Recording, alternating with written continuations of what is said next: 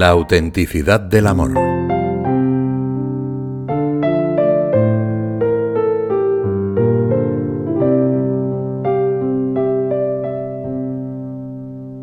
Una revolución en la intimidad. Jesús ha sido invitado de nuevo a comer. Su anfitrión había insistido mucho en que acudiese, ya que le ilusionaba agasajarlo con un banquete especial. Pero algo inesperado está a punto de truncar la celebración. Una mujer que no había sido invitada aparece en la sala. Al fariseo dueño de la casa, que se llama Simón, le cambia el rostro. El momento es incómodo. Jesús, en cambio, parece como si la hubiera estado esperando, porque sus ojos se han iluminado al verla. Ciertamente conoce su alma mejor que ella misma, y por eso conoce el dolor que llena su corazón. Sabe que para amar e intentar ser amada ha recorrido caminos equivocados. Sabe que ella ha surcado barrancos y precipicios. Los detalles de delicadeza de la mujer, como unge sus pies con perfume, con lágrimas y con besos, emocionan a Jesús, por lo cual, acto seguido trata de explicárselo con un ejemplo a Simón, quien había visto la escena de lejos, con ciertos reparos. Un prestamista tenía dos deudores. Uno le debía quinientos denarios y otro cincuenta. Como ellos no tenían con qué pagar, se lo perdonó a los dos. ¿Cuál de ellos le amará más? Aquella mujer ha aprendido a amar dejándose perdonar. Ahí reside su verdadera grandeza, y por eso Jesús decide alabarla públicamente.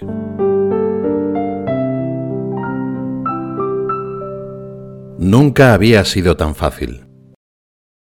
Esa mujer siente, quizá por primera vez, el gozo de ser respetada. La mirada de Jesús es diferente a las de las demás personas. Se da cuenta de que ante Él no necesita estar a la defensiva.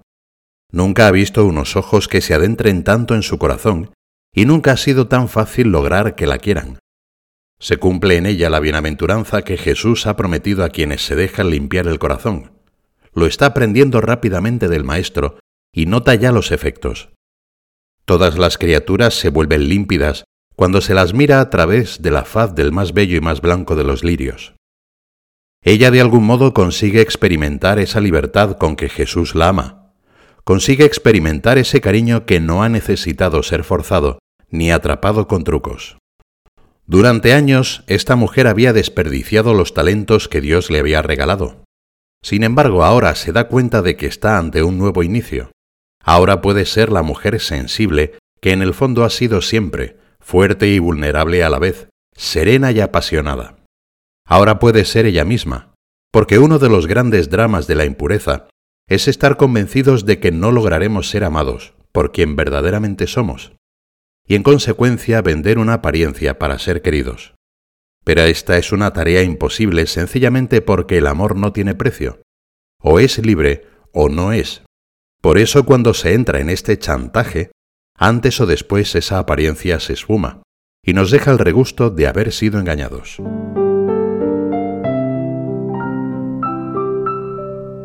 Asombrarse ante cada corazón. Para que crezca el amor, para que arraigue, es preciso hacerle espacio, a veces con esfuerzo, porque la santa pureza es una rosa que solamente florece entre espinas. Quizá por eso a veces nos da miedo arriesgarnos al amor y tratamos de asegurarlo. De hecho, el corazón que se vuelve impuro renuncia a cultivar el amor en el espacio en el que nos podemos encontrar. No quiere arriesgarse a sufrir y prefiere de modo tiránico y respetuoso crear propias zonas de confort. A veces aquella motivación tiene un componente de compensación, algo de rabieta, quizá un enfado escondido. En ocasiones puede parecer que lo que conseguimos es amor, cuando en realidad estamos utilizando a la otra persona, aunque sea de manera virtual.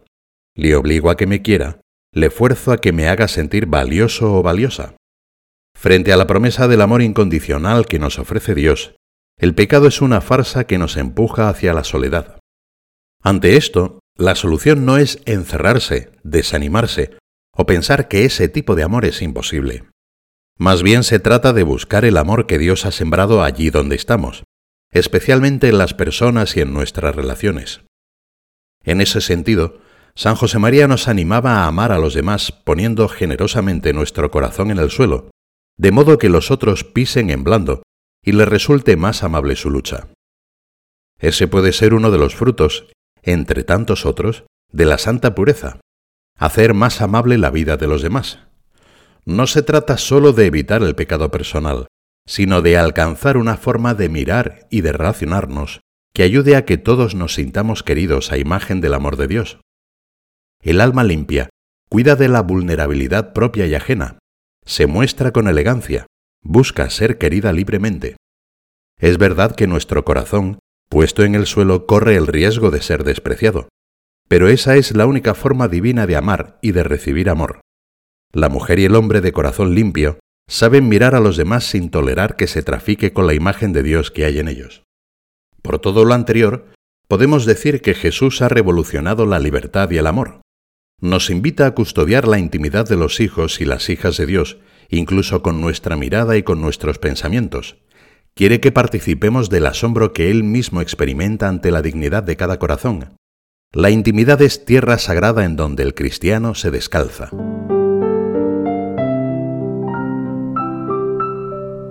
Parte de nuestra misión.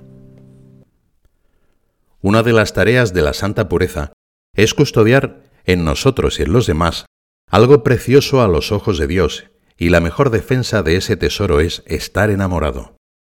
También es verdad que el deseo de vivir un amor limpio requerirá muchas veces volver a comenzar.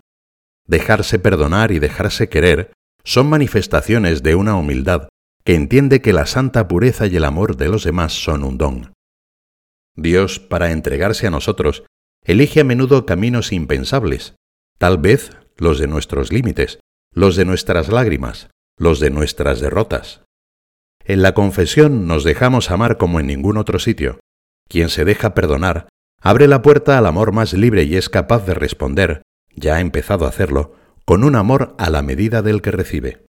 Además, habrá que tener en cuenta otra posible dificultad, que algunas veces, incluso sin pensarlo, recibir algo gratis puede avergonzarnos. No estamos acostumbrados a que algo tan grande sea un regalo.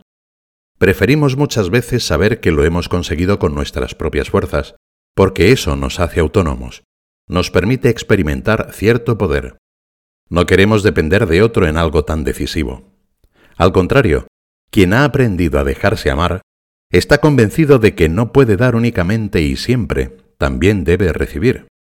Quien quiere dar amor, debe a su vez recibirlo como don.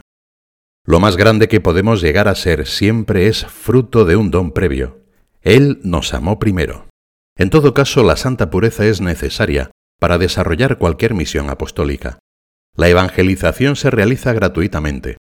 Si nuestro corazón no es limpio, no podremos entender esa donación en la que muchas veces los frutos no llegan cuando nosotros los planificamos, sino cuando Dios dispone.